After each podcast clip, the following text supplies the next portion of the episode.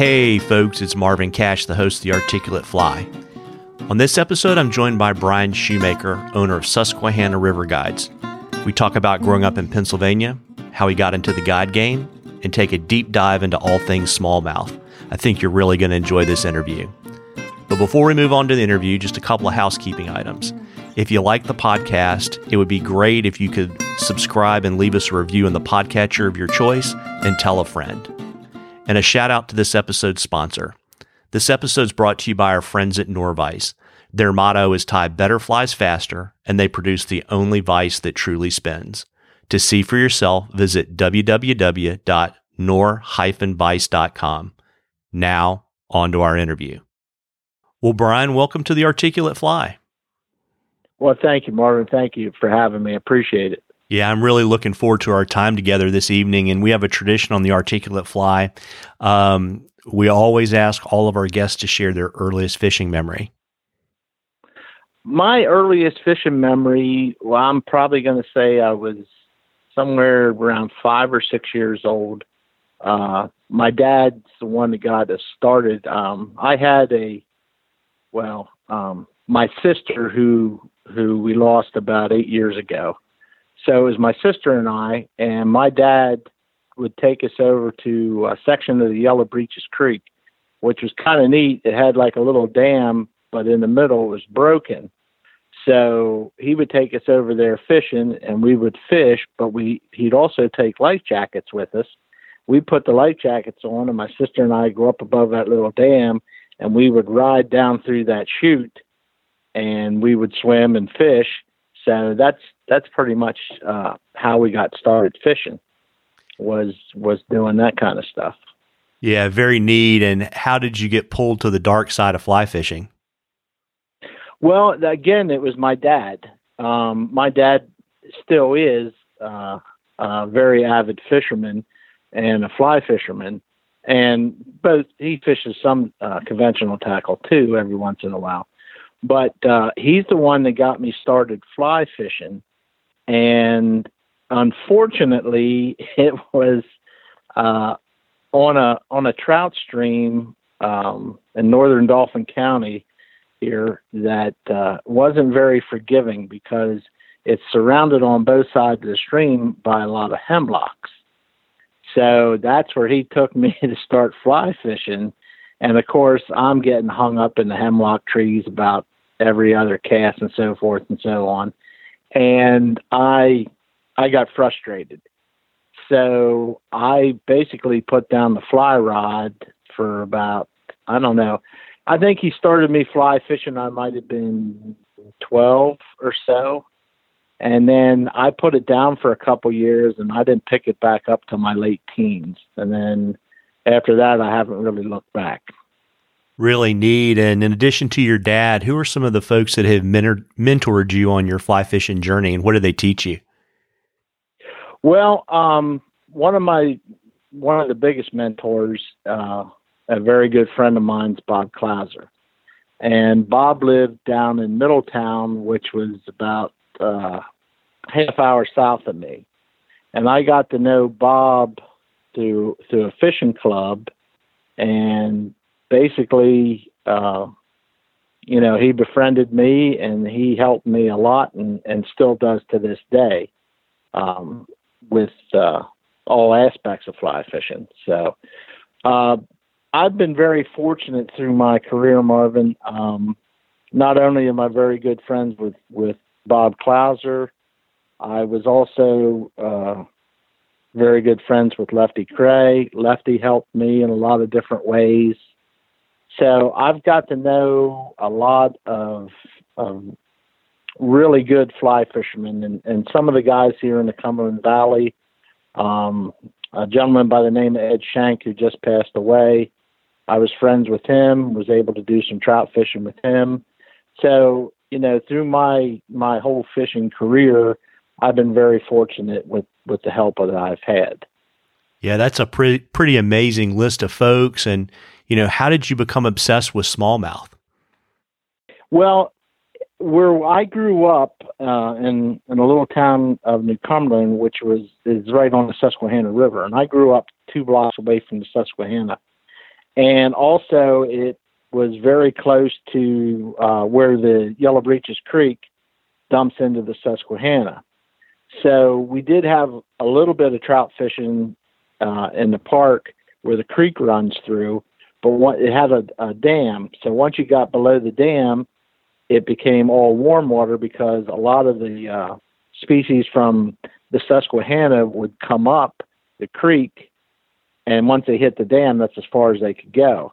So they stocked trout above the dam, and below the dam was warm water. So basically, I grew up on the Susquehanna River, and that was pretty much my playground. So when I was growing up, and when mom and dad figured I was old enough that I could go explore on my own, I mean, a lot of times in the summer, you'd find us down on the river, and we'd be running the river banks. We'd be wading out there in the river, and so pretty much I I was a warm water species guy. Got it. And uh, what made you want to become a fishing guide? Well, because I like to help people, and that that's one of the I think the greatest things uh, that I can do as a guide is to try to help people, whether it be casting, whether it be uh, you know uh, having guys come from a trout background want to catch a smallmouth bass, you know, show them those techniques and and how to build upon that and and just help people out that's what I, I enjoy the most and, and that's how I that's one of the reasons I got into guiding. That's interesting. And you know, so in your part of Pennsylvania, are there a lot of guides? Was it hard to break into the guide game or how did you do that? Um again it goes back back to, to Bob. Bob is the one that, that really um, uh, helped my guiding career because it was him and his son Bobby Jr. Bob had the fly shop in Middletown, and him and Bobby guided on river. And then through Bob, you know, I was able to help uh, run a couple trips with them. Like when they needed three boats, Bob would call me, and I go down and run with him and Bobby. So, and then it just built upon that. And then uh, at the time, this is back I started guiding in, I'm thinking 93, 94, somewhere in there. Um, back then, for fly fishing for smallmouth bass on the Susquehanna, there was only like four or five of us, and that was it. There wasn't wasn't a whole lot of us doing it. So it was Bob and Bobby, myself. Um, there was another fella up on the West Branch and one up on the North Branch.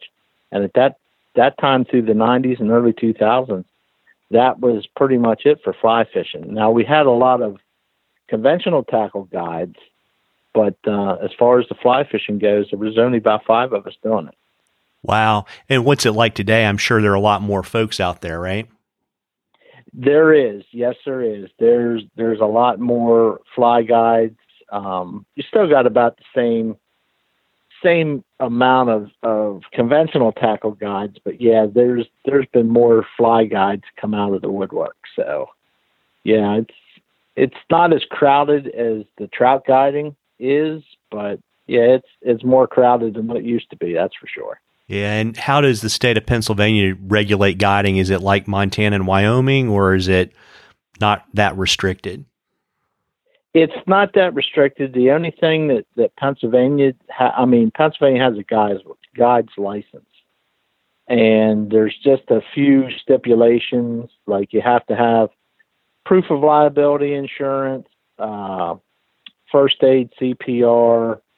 Uh, you have to have either a captain's license or a um, boating uh, safety certificate to get your guide's license, and of course, there's a fee involved with that as well. Um, and that's pretty much that's all required to be a guide in Pennsylvania. Yeah, that's kind of seems to me like that falls a little bit in the middle because I know, like in North Carolina, you have to have a license, but there's really not a lot of requirements other than having the money. Um, and it's obviously that's not it's not quite as strict as you know what Montana does in terms of outfitters and guides that work for them. But um, yeah, it's good to know. It sounds like you know it's nice to know that uh, when you book a guide in Pennsylvania that you know you're you're going to be safe and you're going to be well insured um, for sure. Right. Absolutely. And so you you've been guiding for a while, and you know you've seen people come and go. You got to spend time with Bob and, and Bob Jr. Um, what do you think it takes to be a good fishing guide? Um, it, it number one, I think it takes patience. It really does. Um, but you have to have you have to be a people person. I was told uh, early on in my career, basically as guides, we are entertainers because you're going to get folks that come with you for the day, okay? Whether you're going to wait them or you're going to be in a boat, but you're going to spend at least eight, ten hours with those folks for the day. So you've got to be a teacher, a coach. If fishing's going slow, you've got to tell them stories, keep them engaged, so, you know, when, when you combine all of that, we are basically entertainers. And you've got to have the personality, you've got to be a people person, and you got to be willing to teach and help these people succeed because, you know, there's, you know, some folks, they save up for a whole year just to come to spend a, to fish a day or two with me. So, you know, those folks you, you got to put yourself in their shoes. You know, this is their their big vacation or big expenditure for the year, and you want to give them the best day possible that you can. Yeah, and I think people sometimes don't realize how physically demanding it is to fish for smallmouth, particularly in the summertime when it's so hot. Oh, absolutely, absolutely. The one of the hardest things um, being a guide is to keep the people focused and in in the game because there's there's a lot of casting involved um, when you're fishing for smallmouth bass, especially you know out of a drift boat, which is what I do for the most part. And you know you've got to they you got to keep them focused and and have them paying attention. And you know you'll go through a slow stretch on a you know during the day where you know the fish aren't might not be as active as they were when you first started. And you know their minds will start to wander. And about that time they could miss miss the fish of a lifetime you know or you know real big smallmouth bass. So you know you got to keep them keep talking to them keep coaching them and keep them in the game and keep them focused. You know that's that's one of the hardest parts is is to keep the people focused. Like you said, middle of summer, you know, July and August, it's 95 degrees out there. You know, you're sweating, it's hot, it's humid, but you got to have them maintain that focus. Yeah, as I joke with people, I grew up in Central Virginia, and that's where I usually fish for smallmouth. You know, it's definitely not a dry heat in August for sure. no, that that's for sure. It's it gets pretty swampy. That's that's that's the way it is. Absolutely. And so, you know, one thing that always interests me because I've been lucky enough to talk to to several um, smallmouth guides um, on the podcast is kind of the regional differences in smallmouth mm-hmm. fishing. So I'm kind of curious how how are smallies in Pennsylvania different from say smallmouth down in Virginia or in the Upper Midwest? Well, I think, I mean, a smallmouth bass is a smallmouth bass in, in any moving water. Okay, they're going to relate to the structure that's there. Okay, so on on my rivers here and even in Virginia, you know, they're pretty much limestone based. So you have you have your ledge systems, uh, you know, your rock outcroppings and stuff like that. And the bass here, I'm going to say in the Mid Atlantic region, relate to to um, to rock structure versus where at least on my rivers, I don't have a lot of wood to fish. So my bass don't relate to wood as much as like um, out in the Midwest because I've I've been fortunate enough. I fished Michigan, I fished uh, Minnesota, some of those places out there where you do have the wood and the bass relate to the wood. But here, um, they don't. But, you know, they're going to relate to structure. That's what, what smallmouth do. They relate to structure. They're, they're a predator and they're an ambush predator. So anything that gives them protection or cover that they can they can try to hide and then ambush their prey, that's what they're going to relate to.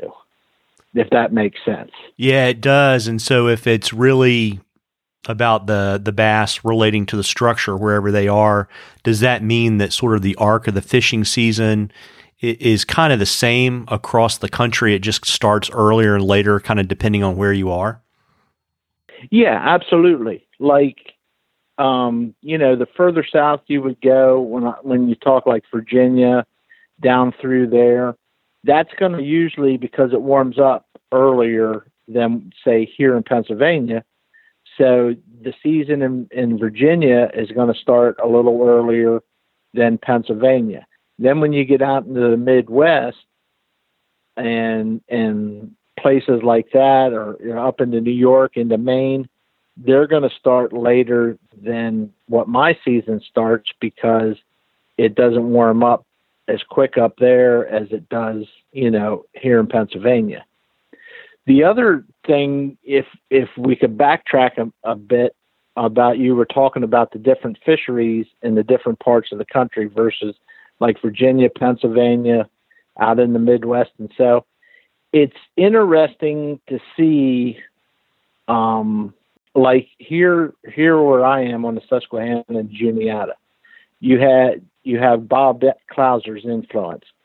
So a lot of the patterns that you have here were influenced by Bob. When you get down into Virginia, you had Chuck Kraft. So a lot of those uh, patterns were influenced by Chuck. And then you also had Harry Murray. And you had you know like over on the Shenandoah and stuff like that his patterns. You go out in the midwest the guys like mike schultz uh, tim landwehr uh, tim holschlag those guys they all have their own patterns that they develop for their water. So even though a smallmouth bass is a smallmouth bass and, and moving water you have those guys that develop patterns all around and there's a lot of crossover too. But but it is kind of interesting when you look at those different uh, geographical regions of you know the people that that influenced it the most. Yeah, it's interesting because I've been lucky enough to watch a lot of those guys tie and to hear about the tying problems they were trying to solve uh, when they mm-hmm. did their mm-hmm. fly design, whether it's you know using foam heads to float because you want to stay out of the timber or inverting the hook by you know keel weighting the fly or you know putting more mass um, in the head of the fly so that you can get it out of timber so it won't kind of dig in um, mm-hmm. you know or you know to your point like in the mid Atlantic where it's more rock ledges um, having those patterns that that are really good about you know working those ledges you know like the the uh, I guess uh, Chuck's uh, Clawdad right or something like mm-hmm. that right so it's it's interesting um, you know, to see that problem solving approach that you're talking about. Oh, absolutely, it is absolutely, and you know, like I said, I've been I've been fortunate where I've got to fish with a lot of these guys and get to experience their water and see how they fish their patterns. It is it, and and get their philosophies on why they did what they did and and how they fish like they fish.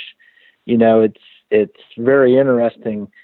Um, one one thing that I find very interesting is you know Bob Clouser is my mentor, so of course I I spend a lot of time fishing with Bob, and Bob's a big proponent of fishing sinking lines, and I've got I got I was lucky enough to get to know Chuck for a little while and spend some time with him and talk strategy with him, and he fished almost primarily all floating line. So, you know, you had two different philosophies from two very, very good smallmouth guides and it was it was just interesting, you know, to to figure out why they did what they did and and so forth like that. Yeah, that's really interesting too, because you know then that translates into f- fly design, right, and technique. Um, and uh, yeah, it's interesting to see how people try to solve those problems on the water. Absolutely, absolutely. It, and so I, am assuming you probably what start pre-spawn fishing what probably like April, something like that.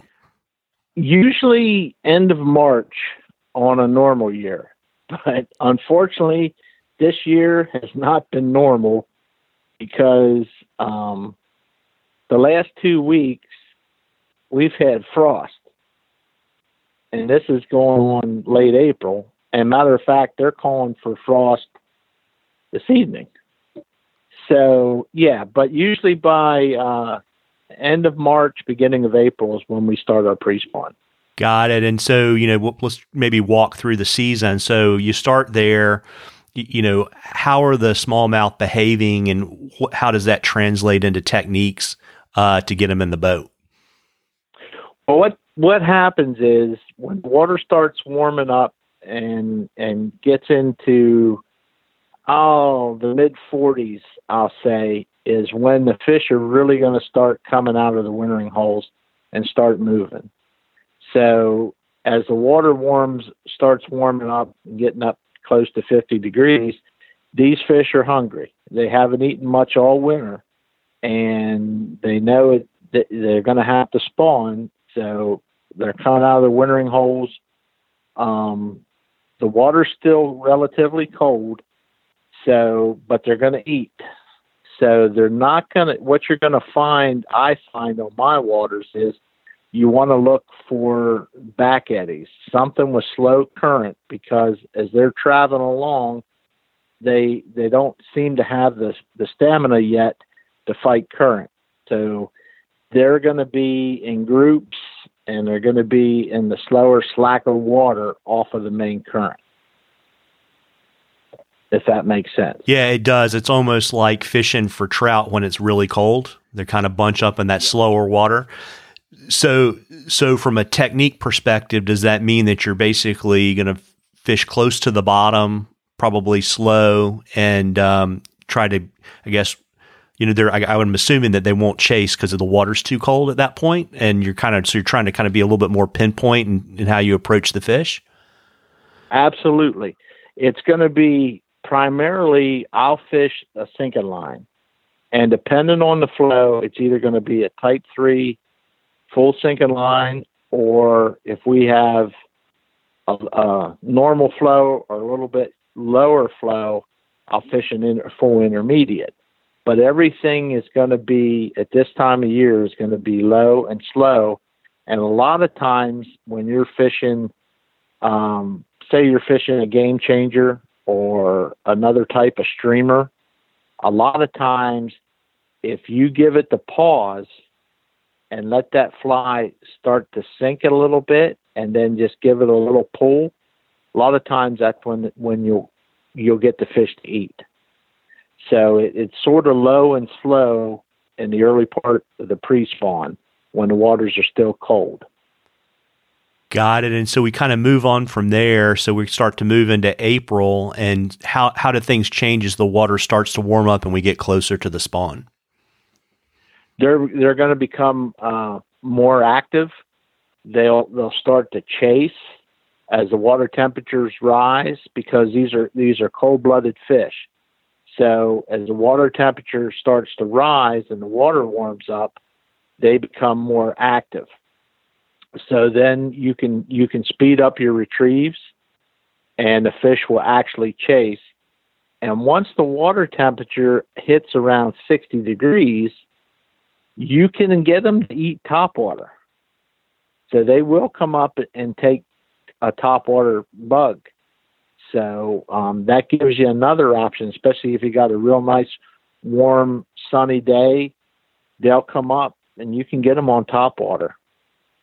And is that sort of a gradual progression too? So you were going, you know, low and slow uh, first thing in the season, but as as you know, obviously, if they're going to end up chasing stuff on top, are they also chasing more active presentations higher in the water column? Yes. Yep, absolutely. So, um, you know, you don't have to go unless you got high flows. You really wouldn't have to go to a type three sink line. Then you could go with with your intermediates and you know a little bit faster retrieve because they're going to be more active. So yes, they are going to going to eat higher up in the water column. And then again, you can try you can get them on top water. You know, of course, you use a floating line then, and and a popping bug or something like that, and you can get them to come up and eat. So it, you know, your retrieves will be a little bit faster, a little bit higher in the water column as they progress into the spawn. Got it. So they kind of come out on the other side, right? So it's full and warm. Um, how long does it take before you get into kind of, I guess, what people would think of as that traditional summer smallmouth bite? That traditional summer smallmouth bite. So for us here, um, our fish usually spawn in April and May because um, not all the smallmouth spawn at the same time. They sort of spawn in, in waves. So you're going to have you're going to have fish spawning. Well, you're going to have pre-spawn fish. You're going to have some fish spawning, and then you're going to have post-spawn fish.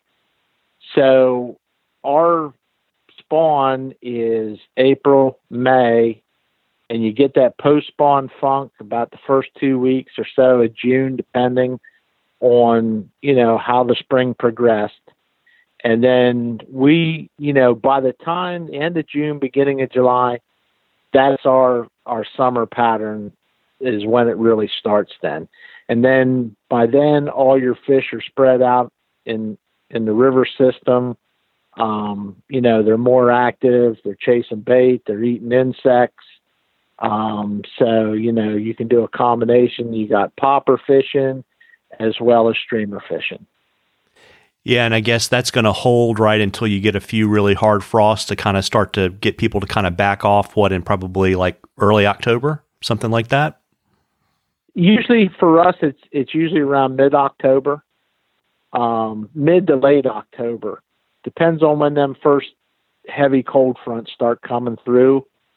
And unfortunately, or fortunately, however you want to look at it, is the way the weather pattern's been, you know, the last, I don't know, five or so years, I mean, we've had some, I'll call it falls, that we've actually fished into December, you know, and and we're catching smallmouth on the fly because we still have water temperatures around 50 degrees or in the 50s. Um, but no, on a normal year, you know, usually mid to late October for us, is when they're going to start slowing down because the water is going to start cooling off again. And so, you know, it's kind of, I assume it's sort of like watching a, a ball bounce, right? You started on the bottom, you came up to the top, and, you know, I assume, you know, as you fish, as the, the, the fish start to slow down and things cool off, you're going to start moving back down the water column and back to kind of the winter structure. Is that right? Absolutely. Absolutely. As the water cools off, you know, they're going to start they're going to start moving again. They're going to start grouping up again because they're going to start moving towards the wintering holes. So yeah, you'll start as the water starts cooling off. You're going to get deeper, and your presentations are going to get slower for sure. And, and, you know, obviously the weather's been nutty uh, the last few years, but you know, when do you kind of normally kind of hang it up and go chase something else, uh, either on the fly or maybe go deer hunting? Um, I mean, I'll be honest with you. I'll still be out there fishing as long as the water temperatures are still about 45 degrees. Because you can still catch smallmouth on the fly. The coldest I've caught them was 42 degrees. So, but it's it's not for everybody because you know you're using full sinking lines you're using weighted streamers and it's real slow retrieves. But I actually stopped guiding the end of October. Um, I do have some clients that that'll come out and do that, but that's not for everybody. You know what I mean? Because a lot of guys, you know, they want to cast, they want to strip, they want to cast, they want to strip, and that's not the game you're playing when that water temperature gets down in the 40s. Yeah, and it's a lot of work casting uh, big streamers on sinking lines, and you know, I mean, obviously the game right is to cover as much water as possible, um, and so you may not be sweating like it's August, but you'll get tired just the same, right? Oh, absolutely. I, you know, especially when you're throwing those sinking lines like that and and bigger streamers, you better believe it. You know, it, it's a workout. Absolutely, it's a workout. And so, you know, for folks that don't know, you guide on the Susquehanna and the Juniata. Can you tell us a little bit about uh, those two fisheries and kind of how they're alike and how they're different? Well, the biggest difference, yeah, the biggest difference is the Susquehanna is big water. Um, the area that I guide in is three quarters of a mile wide, um, where the Juniata is not even not even a quarter mile wide. So it, it's definitely size difference between both rivers. But again, they're both limestone rivers. So you still have the same types of structure on each river, except the Juniata's more con- would be more condensed or more intimate than the Susquehanna. Because a lot of folks when they come to the Susquehanna, you know, and they've tried fishing it on their own, they're intimidated by the size. They're thinking, "Oh my God, where do I go? Where do I start?" You know, where the Juniata, it's it's easier to to break it down and and figure out how to fish it. Where the Susquehanna, depending if you're in a boat or if you're wading, you got to break it down into sections and fish, you know, like a do do an imaginary square and fish that thoroughly and then move on and then do the same thing again but um yeah i mean it's it's just size is the biggest difference. Then the, the other thing is susquehanna has mid-river islands mid-river grass beds where most of the grass there's really not a whole lot of islands on in the juniata. There's a few but not like the susquehanna. And most of the grass that you're going to find in the Juniata are going to be on the edges and not mid river like it is on the Susquehanna. Got it. And, you know, in terms of access for anglers, uh, is there a good mix of wade and float access? Or, you know, if the Susquehanna is bigger, do you, you really need to have a boat? Well, there's a lot of, of good wading access on the Susquehanna, um, more so than the Juniata, because what happens with the Juniata is, I mean, the the Fish Commission did a very good job. There's plenty of boat ramps that you could go in at to wade. A lot of the you ha- you'll find a lot of cabins and so forth up along the Juniata, and not so much on the Susquehanna so the Juniata has a lot more private property that it's hard to just pull off and, and get down to the river unless you go to a boat ramp. The Susquehanna is a little bit more spread out. You have a little bit better opportunities for wade fishing there than you do uh, on the Juniata. The other problem you have on both rivers is on one side is bordered by a railroad and the other side's bordered by a highway. So, you know, but as as long as you go to like a boat ramp, you can access both rivers from a boat ramp and go from there. Got it. And just to help our listeners out, you know, what are Pennsylvania's rules around, you know, you're mentioning, you know, you legally access the water, you know, if you're floating the Juniata and you legally get in at a boat ramp, you know, what are the rules for your ability to anchor up or to get out and wade and fish? Oh, I mean, you can go for it. It it's all public water. So you know, you put in you put in at a at a uh, boat ramp. You can go up down that river. You can anchor. You can get out and wade. You just can't really. And the railroad, they, I forget how many years ago this started. It became a problem when I was growing up. It was never an issue to cross the railroad tracks and get down to the river.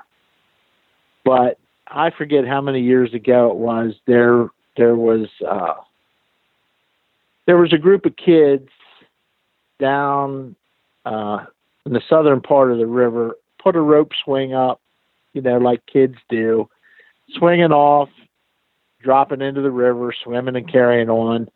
One of the kids got seriously injured. Parents turned around, sued the railroad. So then the railroad decided to put no trespassing signs up the whole length of the railroad.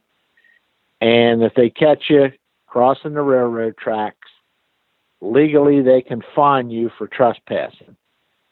So that that caused a big uh, problem. So I guess what I was driving at is, you know, if you get out the wade and you're on the railroad side, they're really not going to say much as long as you don't go up and go across the tracks. But as long as you're in the river, I don't think they'll have a problem with it. Got it. And, you know, I always kind of think when I think of the Susquehanna, I think about all of the problems the smallmouth population had, I guess, what in the mid 2000s. Um, you mm-hmm. know, how, how are the how are the Susquehanna and the Juniata fishing today? Well, they're fishing a lot better than when we had the crash. That's for sure. the The population rebounded uh, very, very well, and it start. We had the crash in 2005, and about 2011, it started making the turn for the positive, and it's been fishing very, very well. And except now, what we seem to be running into is we're still always going to have uh, pollution issues. Um, and unfortunately, it's it's all a lot of it's all political. But the other issue that we're we're finding now that's happening is we have a flathead catfish problem, and it's they're starting to their population has really exploded and flathead catfish are not bottom feeders like channel cats they eat live uh, fish. So um, they're starting to put a little hurting on on the population. Um, they're putting a hurting on the crayfish population. So, um, you know, the fishing's still very very good. It's just something's got to be done to try to get this to balance out. But um, yeah, both rivers from from what they were in the mid 2000s to today are excellent, excellent. Unfortunately, I I got to live through I guess you would call it some of the heydays from the well 80s, 90s, and early 2000s. You know, um, I mean, there's plus and minuses to that we used to be able to go out and catch a hundred fish a day or more, but they were ten inches, twelve inch fish. Very rarely did we get, you know, like the eighteen plus inch fish. Um, so I don't. We'll never see what I experienced growing up again. But what we have now, which is good, is we still have numbers, not as high numbers, but we also have the possibility of every day going on either river that you could catch a four pound plus smallmouth bass. So we have uh, an excellent trophy fishery, as well as we still have a numbers too, but it's just not what it was early 2000s, 90s, and 80s. Yeah, and it's interesting, you know, for our listeners that, that don't know, flathead catfish are like fish vacuum cleaners. Um, you know, they cause a lot of problems for a lot of fisheries uh, for either eating, you know, over consuming forage or actually eating the target species. Right. Um, exactly. Yeah, I mean, it's, I mean, they can, uh, they can really uh, put the wood uh, to a fishery. Um, and in terms of pollution, you know, is it still predominantly agricultural and kind of like residential fertilizer runoff? Is that the big problem right now in the Susquehanna and the Juniata that is kind of the the thing that everybody kind of needs to watch to make sure that everything stays on track? Well, you have agriculture, you've got uh, lawn fertilizer, and the one of the biggest problems too that we have are the antiquated uh, wastewater treatment facilities that we have up and down both rivers. The um, the wastewater treatment facilities today are not equipped to filter out pharmaceuticals. So that is is another big issue that you have because when the waste comes in, you know, and the pharmaceuticals hit the wastewater treatment plant, they basically just keep on going because they can't filter them out yet. So you've got agriculture, fertilizer, and pharmaceuticals. That's that's the three main right there. Right, and I guess the all the fertilizer and agricultural waste, I guess, drives up the nitrogen in the water, and then you have these kind of algae blooms, and then that takes the oxygen out and um, you know kills the fish that way, right? Absolutely. Yep. It depletes the oxygen when you get these algae blooms, especially you get a real dry summer, you get low hot water, and then those al- algae blooms just explode. And then it takes the dissolved oxygen out of the water, and then it, it eventually will kill the fish. Yeah. In my understanding on the pharmaceutical issues, it's everything from, you know, it causes lesions on the bass to makes them sterile. I think I've read articles about um, how literally smallmouth bass have changed from male to female or female to male based upon some of the uh, pharmaceuticals that are making their way out of the wastewater treatment process. Absolutely. Absolutely. You know, I mean, it's unfortunate because, you know, I think we all take some sort of medication, you know, whether it's prescription or over the counter stuff. Everybody takes something. So when you go to the bathroom and then, you know, you flush it, flush the toilet, you know, it, it all gets washed in to the, to the wastewater system. And, and like I said, they can't filter, they don't have the, the abilities there. They, it's just you know, the municipalities have got to spend the money to upgrade to be able to do that.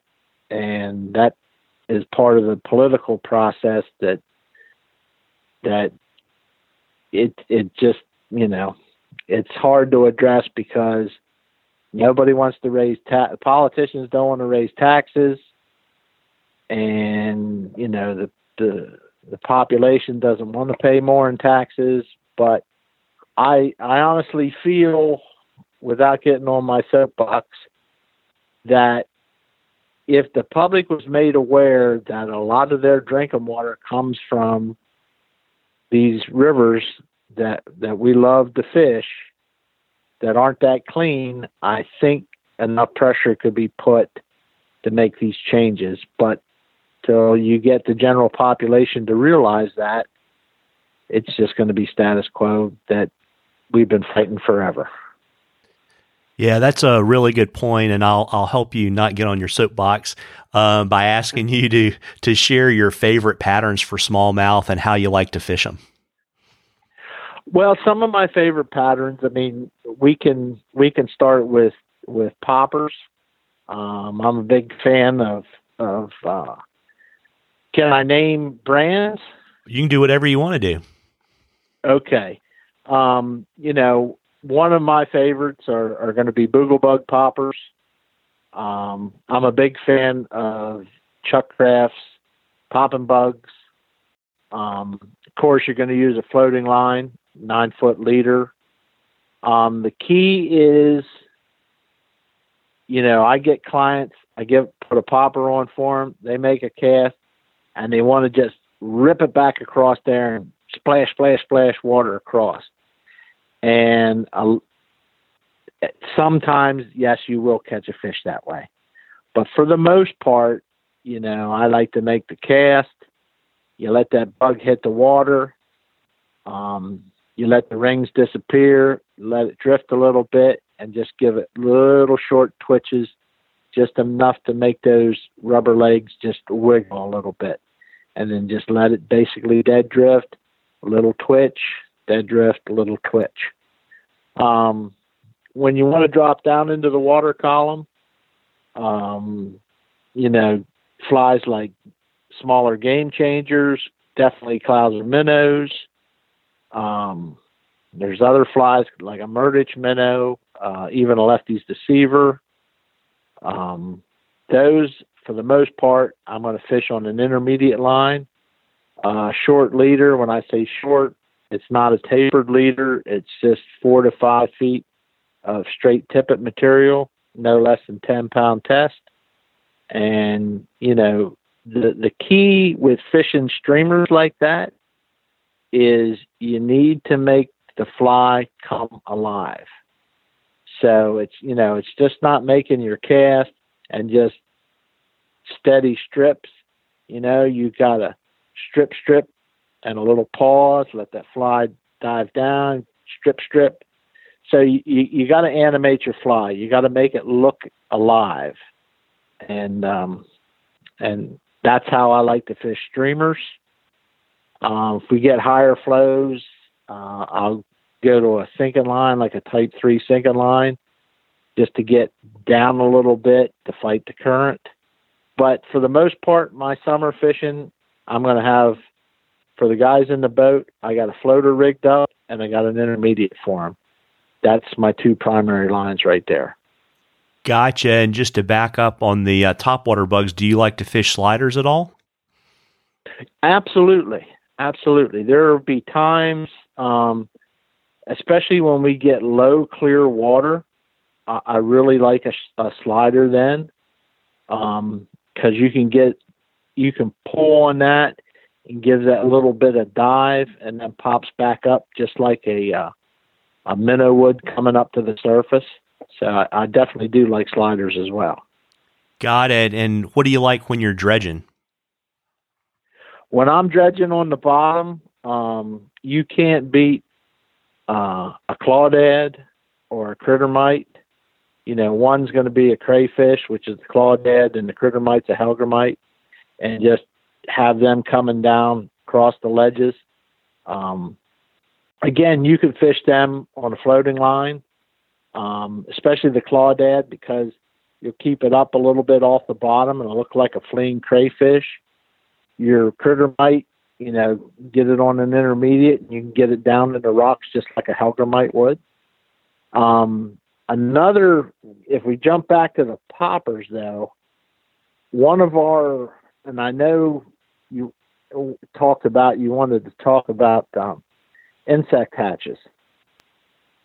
So one of our bigger insect hatches, and I may be jumping the gun here how you wanted to go, but are the blue damsels that we have up here. So our blue damsels start coming off early July and they'll come off right into early September. And usually about 10 30, 11 o'clock, they'll start popping and a lot of times you can look downriver and you can actually see fish jumping out of the water for a blue damsel. So there, I like to fish a a bug or a popper, um, Carolina blue or, or a blue type of popper to mimic the uh, the blue damsels. And again, you don't want to rip them across the water, dead drift them, and twitch them and becomes very effective. Yeah, and a whole lot easier to cast than some of those more realistic looking uh, dragonfly or damsel imitations for sure. Oh, absolutely. Absolutely. Um, and do you guys have uh, cicadas up in Pennsylvania like they do down in Virginia? We do have cicadas. Um, not our our fish don't really key in unless we have have the 17 year cicadas where they're dropping everywhere. Our fish don't really on what we call the dog day cicadas that you have all summer long. Our fish don't really seem to key in on those, but yeah, we do have cicadas. Um, and while we're on insects, it's kind of interesting on both the Susquehanna and the Juniata. because they're lime, limestone based rivers, we have pretty much a lot of the same insect hatches that we do on our trout streams. So we get caddis, we get uh, slate drakes, we get brown drakes, we actually get blue winged olives, we actually get sulfurs, um, and you know the bass will come up and eat insects. They won't make a steady diet of them, but they do come up and eat insects. Um, their their diet's going to consist most of minnows and crayfish, but they will eat insects. Uh, one of our biggest hatches that we have are the white flies that come off in my area usually about the third or fourth week of July and go into early August. And you can catch good sized smallmouth bass on like a uh, size 12 white walleye if you want to catch them on a dry fly. But the problem with that is when that hatch comes off, it's pretty heavy at times. So if you throw an exact imitation like a white walleye out there, it's like trying to find a needle in a haystack. So I always try to give them something different white popper, uh, white uh, floating minnow, or something like that, something you can kind of skitter across the top. It seems to get the bass's attention more than just fishing a dry fly amongst a million other natural insects on the water. So, yeah, absolutely. Not to mention, if you can't see it, it's hard to set the hook. Absolutely. so, um, and, and, you you also designed a, a, pattern called the shimmering minnow, which is I I guess to describe it for the listeners, it's a it's an articulated um, streamer. What kind of mm-hmm. what fishing problem were you trying to solve when you designed the shimmering minnow? I was trying to solve what I was trying to do was was come up with something that would give me a wounded bait fish in the upper part of the water column in the one to two foot range is what I was trying trying to solve with that. And that's about the time when these shanks were first coming out. And, you know, I, I put a shank on the back of a hook and played with some different material and stuff. And that's pretty much how the idea came about. So I wanted something, a wounded minnow in the one to two foot water column is, is what I was trying to solve with that. And and how long did it take you to get the the pattern the way you wanted it to be? And how did you know you had arrived? It took me probably probably about two years till I got it to where where I was satisfied with it. And you know, it's just in the the neat thing with that fly is, and, and I don't know, I, I guess because of the motion and the material that I use to tie the body reflects the way it reflects the light in clear water. I mean, it's like it's like candy that there's bass. It's just unbelievable that you can actually you you'll be able to see the fish just come out from a ledge or something and just come out and and crush it. So it is pretty cool. The only drawback that I haven't figured out yet with with that fly is it doesn't perform well in dirty water, but I'm still working on it. But if you have clear water, smallmouth bass will go nuts for it. Well, we'll have to have you back on when you solve the dirty water problem and you can tell us how you did it. Absolutely. Absolutely. So I think we've touched we've touched on flies and leaders and lines. Um, what rods do you like to fish for smallmouth in terms of, I guess, weight, length, and action? I'm pretty much um, to have the guys throw seven weights. I prefer to fish a seven weight. Um, you know, I'm fishing. I guess you would call it a fast, moderate fast action rod. Um, nine foot rods for the most part. Um, I have played with some of the shorter um, that were bass specific rods, and I like them for throwing top water, not so much for fishing streamers. But pretty much, I don't think you can go wrong with a with a nine foot seven weight rod. Got it. Yeah. No. Good advice. Yeah, and and it's also too. I imagine. Uh, to as you were saying, the shorter rods are maybe good for top water, but you know that lever's so much shorter. I mean, if you're throwing sinking lines, that would be kind of tough on a short stick. Oh, absolutely, absolutely. But they are fun to, to fish top water with. I will admit that. I do. I do enjoy that with them. And so, when you get guys in your boat, um, what's the most common mistake you see folks make when they're fishing for smallmouth?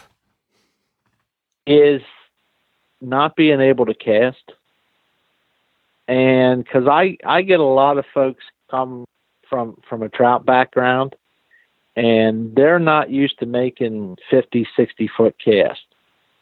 Um, that has got to be the biggest mistake that I see is not being able to cast because the further away from the boat you can get your fly, you are able to present your fly to a much bigger audience and cover more water by being able to throw 50, 60 foot cast versus a 20 foot cast.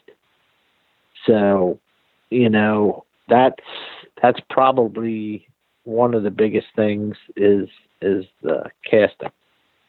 It is it the kind of the fundamentals of being able to cast for distance, or is it that people uh, come to you that are mostly trout fishermen and they're not used to fishing really wind resistant bugs and kind of understanding what that takes?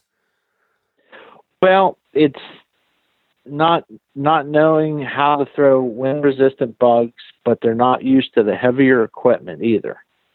You know, because most guys are fishing anywhere from trout fishing, majority are fishing three, four, or five weight, and now you give them what feels like a a pool cue, and you want them to be able to cast, you know, a fly that's probably four inches three and a half, four inch long streamer or even a big popper. And, you know, it's just the whole system from a heavier rod, a heavier line, a bigger fly. It's just the whole mechanics that they're not used to being able to do that. And, and I guess the the short answer, right, is you probably should buy a, a seven weight and practice in the yard a lot before you come out because I don't know how you you know, you can be a good caster, but you know, if you cast a four weight rod, just the fatigue of casting a seven weight all day long is going to take its toll on you. Oh my, absolutely. I mean, you know, the best advice I can give somebody if, especially if they're, you know, a beginner and haven't done much fly fishing, you know, um, I, I tell them straight up. I said, look, go to your local fly shop take a fly casting lesson, and then book a day with me. Because once you get the basics down, then I can build upon that to help you become a better caster. But what happens with me because I operate a drift boat, it's hard for me to run the boat, put you in position, and give you a casting lesson all at the same time, you know, as we're floating down the river. But if you have the if you get take a casting lesson and you get the basics, then I can build upon those and help you to become a better caster. Yeah, I always tell people to take a little bit of the rod money away and spend it on some lessons when they're starting out. Absolutely. Absolutely. Makes life a whole lot better because if you can't deliver the fly, it's a pretty frustrating sport, as you were mentioning early on when you were uh, feeding the hemlocks. Oh my, yeah, absolutely. And that's that's another thing too, Marvin, is you know, if I get folks that come from, you know, a conventional background that have just started fly fishing, I have those folks bring a spinning rod with them. and bring their fly rod, bring a spinning rod. The last thing that I want them to do is to get frustrated. So, you know, we're fly fishing, and if I see they're starting to get frustrated, I'm going to have them say, hey, let's put the fly rod down, take a little break, pick your spinning rod up, fish that for a little bit, and then we'll come back to the fly rod. Because once they get frustrated, then you lose them and you lost them for the day. So I have them bring both and then go back and forth. And it, and it seems to work out fairly well. Yeah, that makes a lot of sense. And so, why don't you tell us a little bit more about Susquehanna River Guides, kind of what you do, kind of what your routine is? Well, I mean, um, you know, most of my trips are, are, run out of a drift boat. I have a high, uh, low profile drift boat. And um, so, you know, if you need casting help, I'm there for you. If you want to learn a technique, I'm there for you. Um, I want you to walk away at the end of the day having a great experience and felt like you learned something and that I tried to help you to become a better angler. I mean, that's that's what I'm here for, you know. It's it's to help you get better, to help you catch fish, um, that you'll be able to leave my boat and be able to do it on your own. Yeah, and I noticed uh, one of the neat things that you do is, you know, you do full days and half days, but you also have a special deal for folks who will come and fish with you for two days in a row. Absolutely, absolutely. I do um, two rivers, two days. So you you come, you you book the two rivers, two days package, and what that does is we'll fish one day on the Susquehanna, one day on the Juniata River, and it gives you a taste of big water and more intimate water. Um, still fishing for smallmouth bass, of course. Still the same types of structure and so forth like that, but you get a day um, on two different river systems. So it it uh, it's gone over real well, and a lot of people like that. You know, to, to be able to fish two different rivers for two days. So it's done real well. Yeah, and I always tell people too if you can swing it to fish with a guide for two or three days in a row, because you know if you pick one day, you may not have great weather, front comes through, and you kind of it also I imagine gives you the flexibility of picking which river you want to fish which which day too. Oh, absolutely, it does. You know, and that's and that's great advice too, because like you say, you never know. You you could have a weather day, and you know, and the fish could be off and the next day, you know, somebody turned a switch on, and it's like gangbusters. You know, the old saying is, "Well, you should have been here yesterday." You know, so uh, it, you know, that's that's great. You know that people can do that. You know, if, if they have the flexibility to be able to come for two days or three days, however. Absolutely. And I always ask all of my guide guests to share what they think the biggest misconception folks have about the life of a fishing guide. Oh, the, I think the biggest misconception is people think that I get paid to go fish every day. And, the, the, you know, the truth is, I'll be lucky if I get one day a week that I get to go fish. You know, it's, uh, everybody says, "Oh man, I want to be a guide. I get, I'd be able to go fish every day." No, you don't. You know, it's that's one of the I I think biggest pet peeves that I have, and I hope this don't ruffle too many feathers, but I'm going to say it anyhow. Most of the spin fishing guides we have here, they fish with the client. So they have their jet boats and there's two clients and the guide. The guide's in the front of the boat, a client's in the middle of the boat, and a client's in the back of the boat. And the guide is fishing right along with their client. And that's not, in my opinion, that's not right. You know, they don't, you're not booking me to see me fish. You're booking me to teach you how to catch these fish and help you become a better angler you're not paying to see me fish, and that just rubs me the wrong way with with the way this the conventional guys do it. But that's the difference between them and us. So. Yeah, it's funny you say that. I was doing an interview earlier today, and I was uh, we were discussing it, and I said I think the only people that actually fish less than fishing guides are people that own fly shops. Well, that's true story too. so before I let you uh, let you hop tonight, Brian, why don't you let folks know where they can find you so they can learn more about your guide service, and you know when things get unlocked in Pennsylvania for guiding, uh, they can book you and fish with you. Absolutely. Um, you can get a hold of me. I have a website. It's www.susqriverguides.com. You can call. Uh, my phone number is 717 574 5338. Also on Instagram at SUSQGUIDE and also on Facebook, Susquehanna River Guides. Um, also, you know, once we get through all this, uh, we're still booking trips. So, you want to book a trip for later on this summer? We still have some days available, so get a hold of me. Well, there you go. And I'll drop all that stuff in the show notes, Brian. And I really appreciate you spending some time with me this evening. Oh, I appreciate it. Thank you for having me on, Marvin. Oh, it's been a blast. Thanks so much. All right. You take care. You too. Well, folks, I hope you enjoyed that as much as we enjoyed bringing it to you. If you enjoyed the podcast, please subscribe and leave a review in the podcatcher of your choice and tell a friend.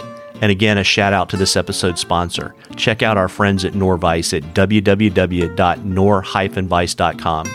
Stay safe, everybody. Tight lines.